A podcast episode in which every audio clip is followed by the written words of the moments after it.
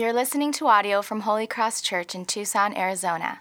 If you'd like to check out more resources or learn about our ministry, please visit holycrosstucson.com.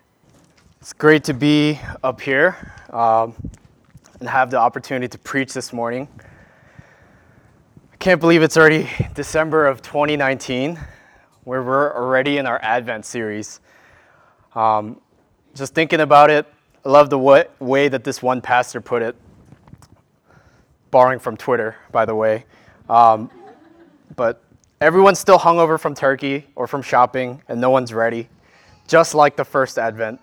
Jesus arrived in the dark of night, shrouded in ordinariness and forgettableness, because grace shows up when we're distracted and unsettled. Grace arrives when you need it, not when you're prepared for it, not when you're seeking it or asking for it. Grace doesn't wait till you're ready, otherwise, grace would never come. Grace would no longer be grace. Sometimes grace is awkward, grace interrupts, grace surprises just like the first Sunday of Advent each year. And so, as we look at the first Advent and celebrate this first Sunday of Advent together as a church, I'm so excited to have the privilege of starting off our series. And perhaps you came here fully prepared, aware and knowing that this is the first Sunday of Advent. And others of you might be wondering why we have a forest in our sanctuary but whatever the case, I want to welcome you into the first Sunday of Advent and to the start of our Advent series. We'll be in the same text for the whole series as we delve deep into the various aspects of this passage and discern some biblical reasons for the season of our celebration. So, going to the text, our text is one perspective on the story of the birth of Jesus. Joseph takes his pregnant wife to be Mary to be registered in his hometown of Bethlehem, the city of David. And while they're in Bethlehem, there was no room available to them, as we know the story. Mary gives birth and has to lay her child in a manger. And that's where our passage comes in and tells the story of these shepherds, these humble shepherds who hear the good news, the good, great news of the birth of the Savior and find their way to, their, to the child to rejoice. And so, throughout this Advent series, we'll be spotlighting, as we said, different aspects of this passage, Luke 2 8 through 20, giving attention to the variety of things that take place um, in this narrative as we point to the arrival of Jesus in the flesh. And one aspect that I would like to highlight today through our text is a particular response that we see in, in our text, and that's singing. Very fitting as for me, my, my full time role here, part, part of that is worship director. And so I love the opportunity and the, and the privilege to be able to talk about that through this text. As we know, songs are an integral part of our Christmas season, our, our holiday celebrations, if you will. It's absolutely inescapable. You walk into La Encantada Mall or Fry's or any other retail shop, CVS, drugstores, um, anywhere you go, you'll see and hear just holiday decorations, holiday cheers, and holiday music. And you'll be met with the choir full of them, just the speakers blasting um, All I Want for Christmas Is You by Mariah Carey, among other songs. And in fact, this is apparently a pretty heated debate among some circles. How soon is it too soon to play Christmas music? I've seen news outlets actually publish articles on this topic saying, giving the certain time frames that certain stores will put out certain music. Um, it infuriates some people, and for others, it rejuvenates them, gives them the holiday cheer, depending on your personality, I guess. And I get it. I mean, if you're playing Frosty the Snowman in late October, you're not welcome to operate the radio or, or CD on my, on my car. But the right Christmas song at the appropriate time, appropriate season, I'm all for that. Whether you're for or against Christmas music playing, what we can agree on is that we have, uh, we, we see that music has an impact on all of us, impact on people. Certain songs and certain tunes are tied to certain memories. You hear All I Want for Christmas Is You in middle of March and you'll still picture Christmas. You'll still see red and white decorations all over the place. You for me personally, I hear the song Baby Shark now and all I can just have is flashbacks of Trunk or Treat where we decided to have a little karaoke mic and all the kids wanted to sing Baby Shark for the millionth time. and hearing and singing certain songs incite certain emotional mental, and even physical responses. So what we can see that see here through our experiences is that singing is an integral part of the human experience. And even the scriptures tell us that we're created and designed to sing. Singing at a physical level is drawing air from your lungs, ex- exhaling that air as your vocal cords vibrate, amplified as the sound fills your head and chest. And physically, your tongue and mouth is moving to shape certain sounds and certain forms. So, physically speaking, if you're able to speak, you're able to sing. You don't have to be a trained musician for you to be singing a song. And even if you're physically impaired from singing, every human being has a design to, and a heart to be able to sing. Perhaps not in the physical sense of vocalizing sounds, but in expressing ideas, expressing emotions. Just as all human beings are designed in the image of God, and God has expressed his pleasure in, in his creation as he speaks the exist, as he speaks creation into existence and he speaks that they are very good we too as, be, as people made in his image express pleasure and see things as very good. All people are singers.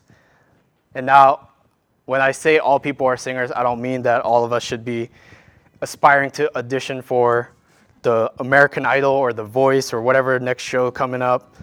But I do believe that all of us have been given a voice with which we can sing.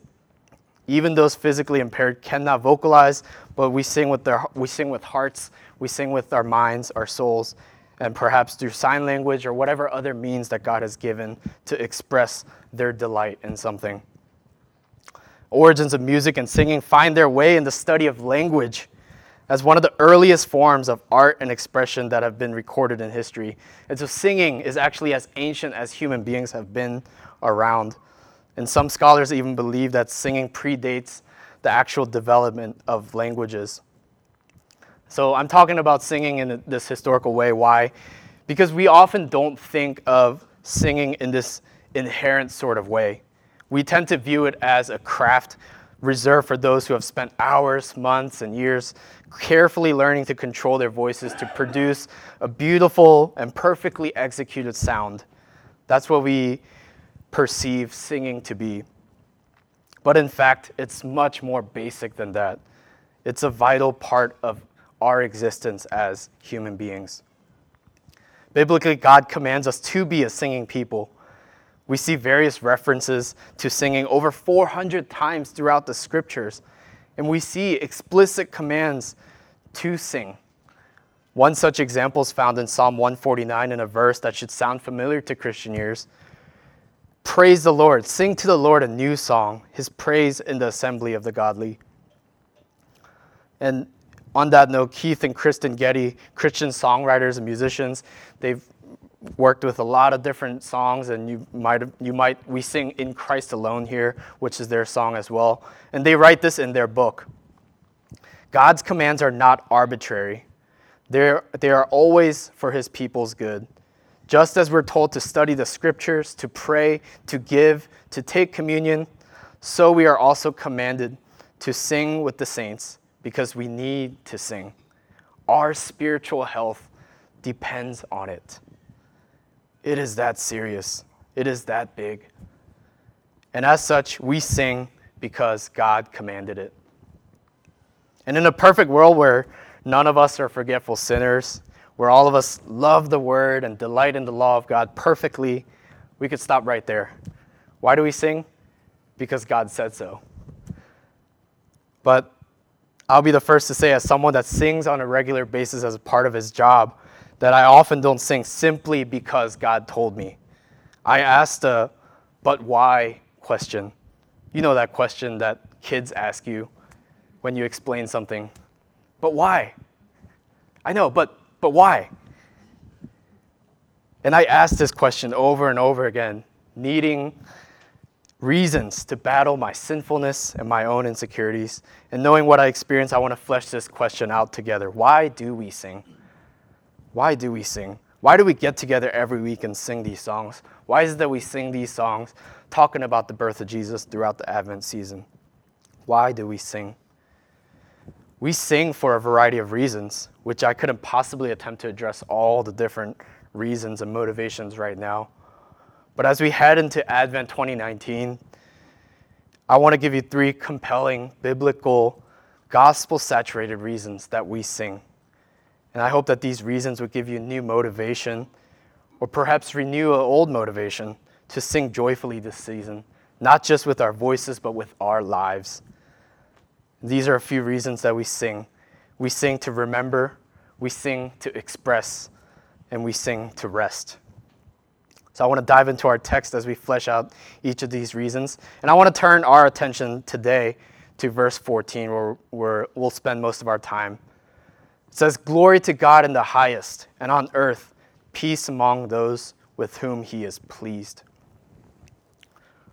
First, we sing to remember. Remember what exactly? As we said, singing is one of the oldest traditions in, in human history and combining words with melodies to tell a certain story. Um, it's possible that singing was a primary method of passing down traditions and passing down knowledge before written language was developed. And this is true of our experiences today. I couldn't tell you the English alphabet without singing the tune of Twinkle, Twinkle, Little Star. And I'm pretty sure I had never opened the actual Bible before I learned Jesus loves me, this I know, for the Bible tells me so. I couldn't tell you where, the, where on the map North Dakota is, but I could tell you, I could, I could sing the 50 states in alphabetical order from a song I learned in elementary school. Singing helps us to retain certain memories, certain nuggets of information, sometimes important, sometimes not so important. Information that expresses a truth or an emotion. And as we are created to sing and commanded to sing, we see that God uses this to shape and mold us. So, what do we sing to remember? We sing to remember truths about God. Specifically, as our text leads us, we sing to remember what the good news of the Savior means. Look to verse 14 again. This is the song that the host of angels break out into as they deliver what they describe to be the good news of great joy that a Savior is born who is Christ the Lord. That's the good news of great joy.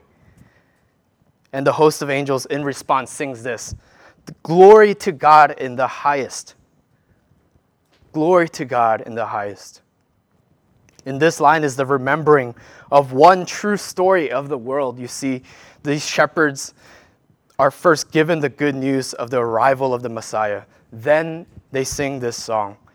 And in fact, this, this song of the angels is not a declaration in itself, but it's a reminder that God's promises have come true. Because Jesus is born, this child is born, it's a declaration that, this, that the story of God has progressed now in a dramatic way.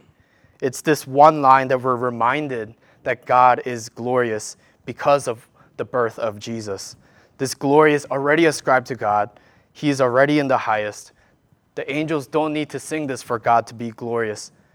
But what leads the angels to sing this is not simply that God is glorious. That's always the case. But it's the revelation of God in the person of Jesus as he is born in the flesh. And it displays God's glory in a way that has not happened in history to that point in time. And so the angel's song point us to a glorious God who has condescended into the form of an infant in a manger, and yet still glorious just the same. And later in that line, the angels go on to sing this in their song and on earth, peace among those with whom he is pleased. So they're continuing on to remember God's story. the angel song declares another fruit of the birth of Jesus Christ peace on earth. If you just picture this scene with me, it's a really odd scene. I can't remember the time I've seen a host of angels, but we're told that the shepherds were filled with great fear. I mean, I would be too. This is a host of angels that show up, and host is not a word that we use on a daily basis in our modern language, but it's essentially an army of angels that appears to sing these praises. So you can imagine the irony of it an army not coming to conquer, but instead coming to declare peace on earth. And as we talk about peace, another word that you may be familiar with that's synonymous to peace is the Hebrew, Hebrew equivalent of that word, which is shalom. And it's this equivalent word in our text as, as the one in our text. And it signifies a deeper peace than what our definition of peace in English might signify.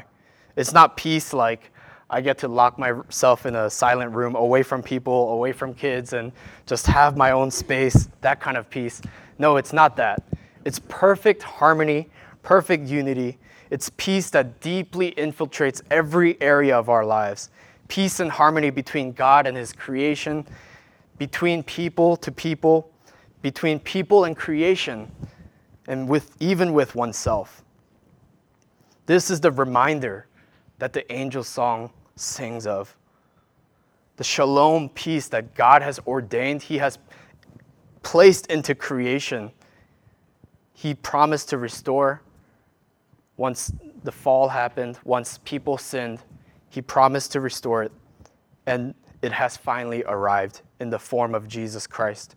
Just as God's glory being revealed in the person of Christ, God's peace is also given to mankind as a result of the advent of Christ. And so this song is truly a response to the character and work of God, of Jesus arriving. We sing to remember also that God initiates with us, as we say each week. As our worship services begin this way, Yet again, scripture reminds us that we are not at the center of God's story, the Bible's story. The Bible does not exist as a manual to show us to how to be a better people.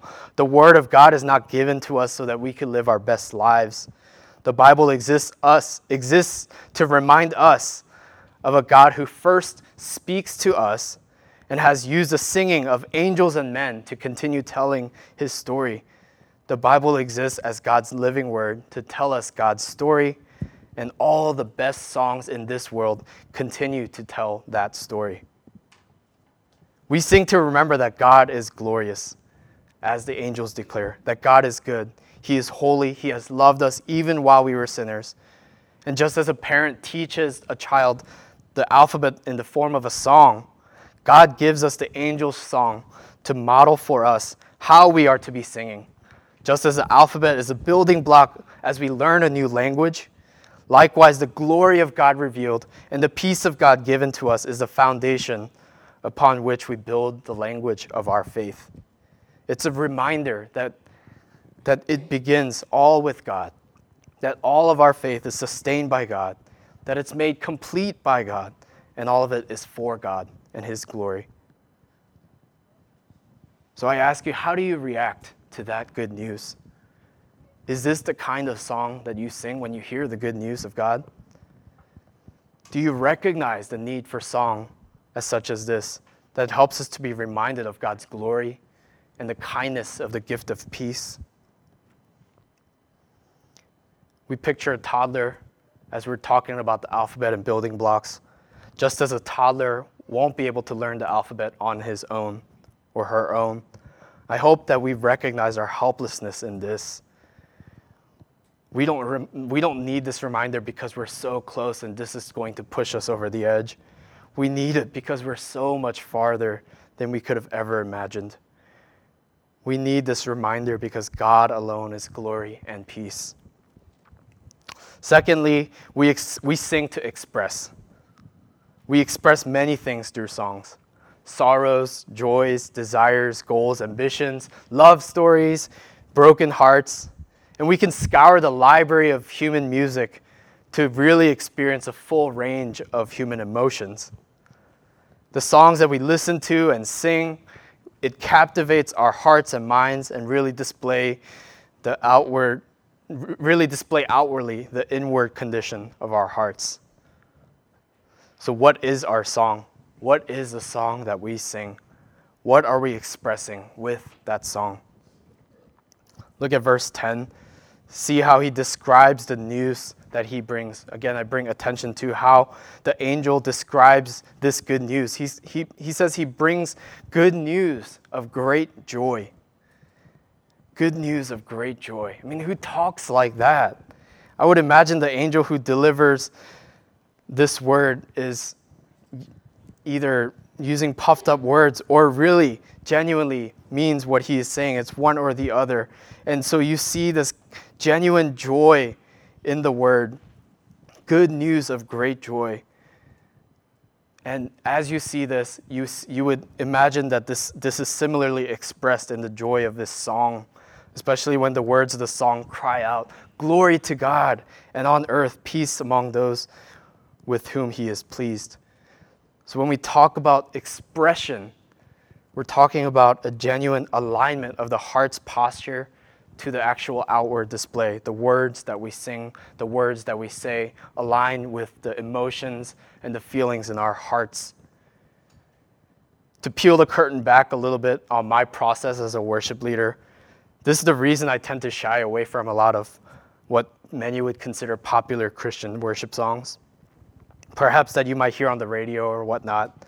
Um, sometimes I'll be asked, like, why don't we sing this song, this song or that song? And part of the reason is because we desire for our congregational singing to be a genuine expression of our posture before God. So, what can we genuinely express? We go through a range of emotions, we go through a range of different, different ups and downs in our lives. What can we genuinely express before God? Well, I'd say it's very similar. It models after the songs of the angels. We can genuinely express that God is holy, that is unchanging, that He is good, He is great, He is glorious, He is mighty, that He is our hope and salvation. We can express what God has done, that He has given us new life in Him, that we have been called out of darkness into a marvelous light, that we're called to be a holy nation, a royal priesthood, that all that has revealed to us in His word and story is good for singing. We can express our need for His grace. That though we're, we fluctuate in our emotions, we go up and down in our needs and desires, the one need is constant that though He has defeated sin, we continue to be a people utterly dependent on grace. We go on sinning, forgetful as we are and that we need His grace to sustain us until the day He returns. So we shy away from certain songs, not because they're bad in and of themselves, but because we want our singing to be a genuine expression of love towards God. This takes many shapes and forms as the Psalms instruct us. The Psalms are a model of that. Some are repentant Psalms, looking inward to our sins, while others focus on the majesty and the glory of God and other psalms sing in agony, crying out in pain in the midst of suffering. I believe that the goal of our church's worship together is to be reminded of God's character and works and to participate in that story according to how He has called each of us.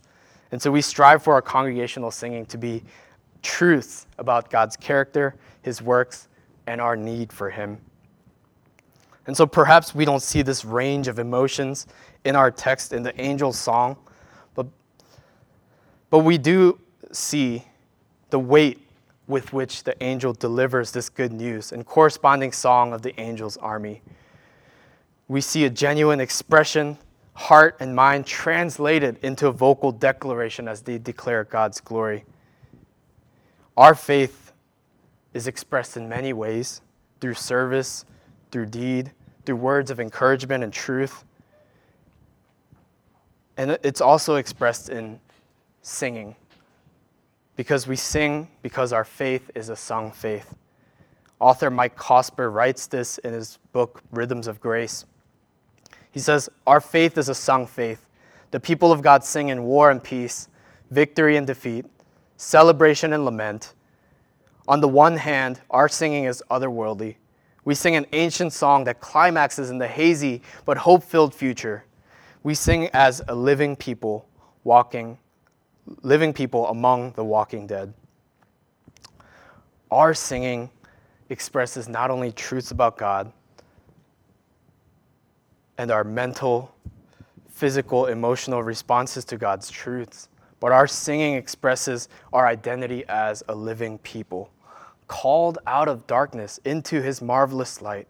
Our singing says that we're no longer dead, but we have been made alive through the person and work of Jesus Christ. Our singing expresses deep sorrow that we're not yet where we long to be, but our singing continues to be hope filled as it holds on to God's promises. Our singing reminds us that God has been faithful and will continue to be faithful. Our singing reminds us of God's truths and expresses our need for His grace. I recall my third grade classroom when I first moved to the United States from South Korea. And I sat in Mrs. Smith's classroom, not really understanding much of what's going on. I didn't speak English at the time, but I remember hearing the national anthem for the very first time. I remember hearing this tune and just feeling patriotic. It's a very patriotic song.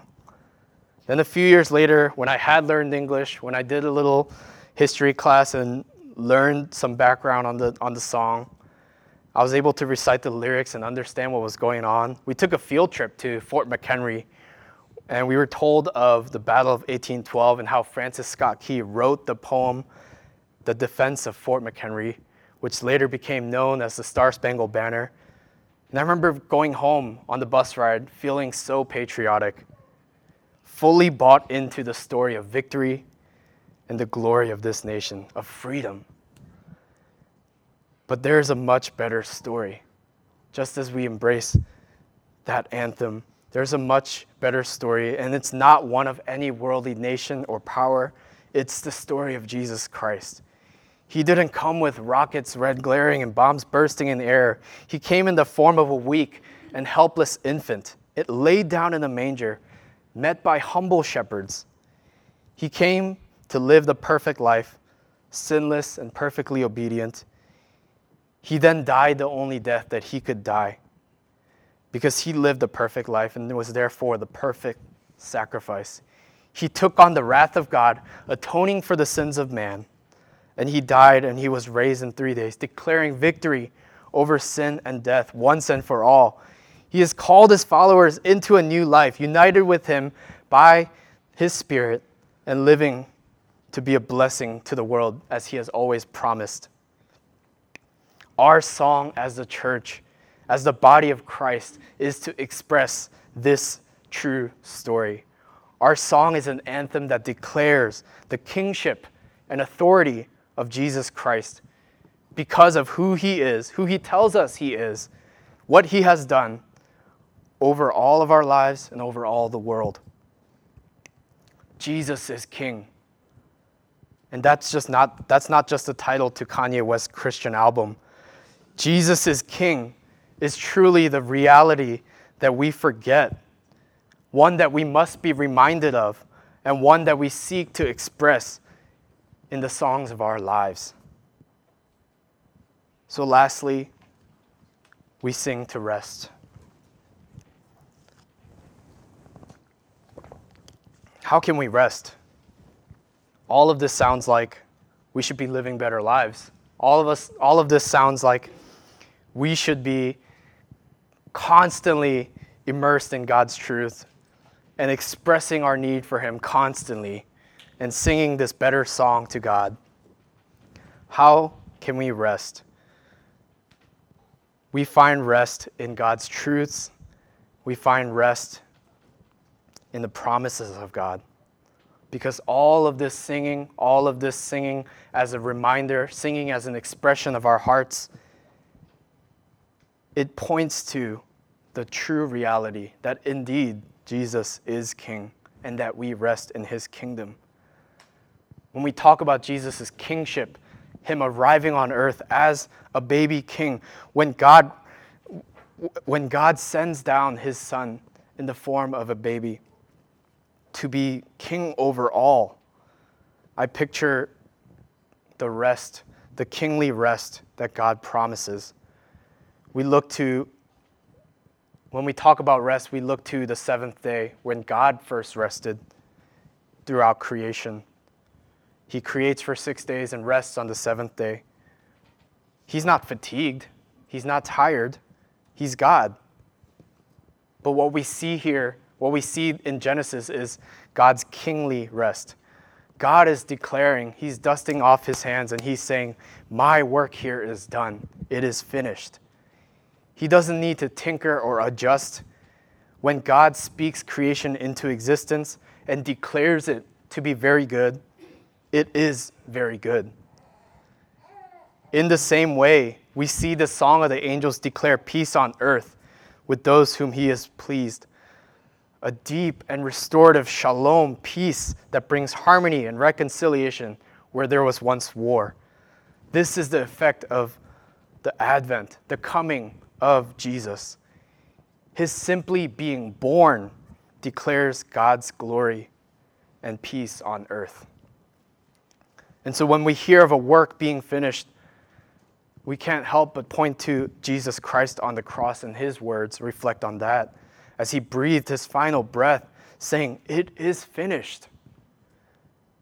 The shepherds, along with Mary and Joseph, I can't imagine that they have any idea what is coming for this baby that they're admiring to be their Savior, what it means that He is Christ the Lord, the Savior.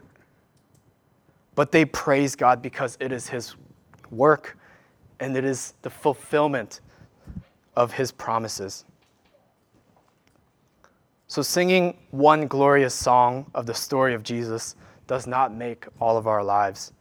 We continue to sing, we continue to labor on because we find rest in the person and work of Jesus. We sing to rest because our singing reminds us of his truths and we're able to respond with our expressions. We sing to rest by trusting that we're, what we're singing about and who we're singing to are not in vain, well, our singing is not empty melodies. It's the chorus of God's people with tremendous diversity in expression, and yet we have harmonious shalom, unity, as we sing our individual songs, trusting all of us in God's glory. We sing to rest because the child Christ being born means that we no longer have to strive for this shalom peace. God gives it to those who, with whom He is pleased. We sing to rest because God's pleasure of us ultimately is not dependent on our striving, but it rests entirely upon the perfect person and life and death of Jesus Christ alone. Theologian Herman Bavinck tells us that the rest enjoyed in the New Jerusalem is not to be conceived as blessed inaction. The rest in the New Jerusalem is not to be conceived as blessed inaction. Scripture tells us that eternal life consists in knowing and serving God, in glorifying and praising Him. They are prophets, priests, and kings who reign on earth forever. In other words, God's people, part of our eternal duties, rather privileges, will be praising God. Rest even in the eternal kingdom God does not mean for rest to be absence of work. But the glorious rest promised to us means that it's going to be a joy filled work as image bearers of God, as His children. Do you know Jesus in this way to be able to sing a song like this? Does the story of Jesus give you peace? Or do you find yourself hung up on that last little bit of the angel's song because you're not sure that this peace is for you. The song closes by saying, On earth, peace among those with whom he is pleased. Do you ask that question? Is God pleased with me? Is God pleased with you? If you continue to strive for God to be pleased with you, none of us would make it on our own. But I encourage you to take Jesus for the first time because God's peace is freely offered to all who trust in Jesus. It's it's because of Jesus, it's because of Jesus' work on the cross that he paid for your sin, and that God judges us according to his righteousness, his obedience, rather than our own. All of us, we sing because Jesus is King. We sing to remember the things that we constantly forget, and we sing to express our deep longing for Him. We sing to declare Him as King and rest, of, rest in His kingdom. And so, all of our lives, in every action that we do, in every action that we take to serve and to love others, is a continuous song that can either sing the story of this world or better yet, we can sing the story of Jesus. Glory in the highest, and on earth, peace among those with whom he is pleased. Let's pray together.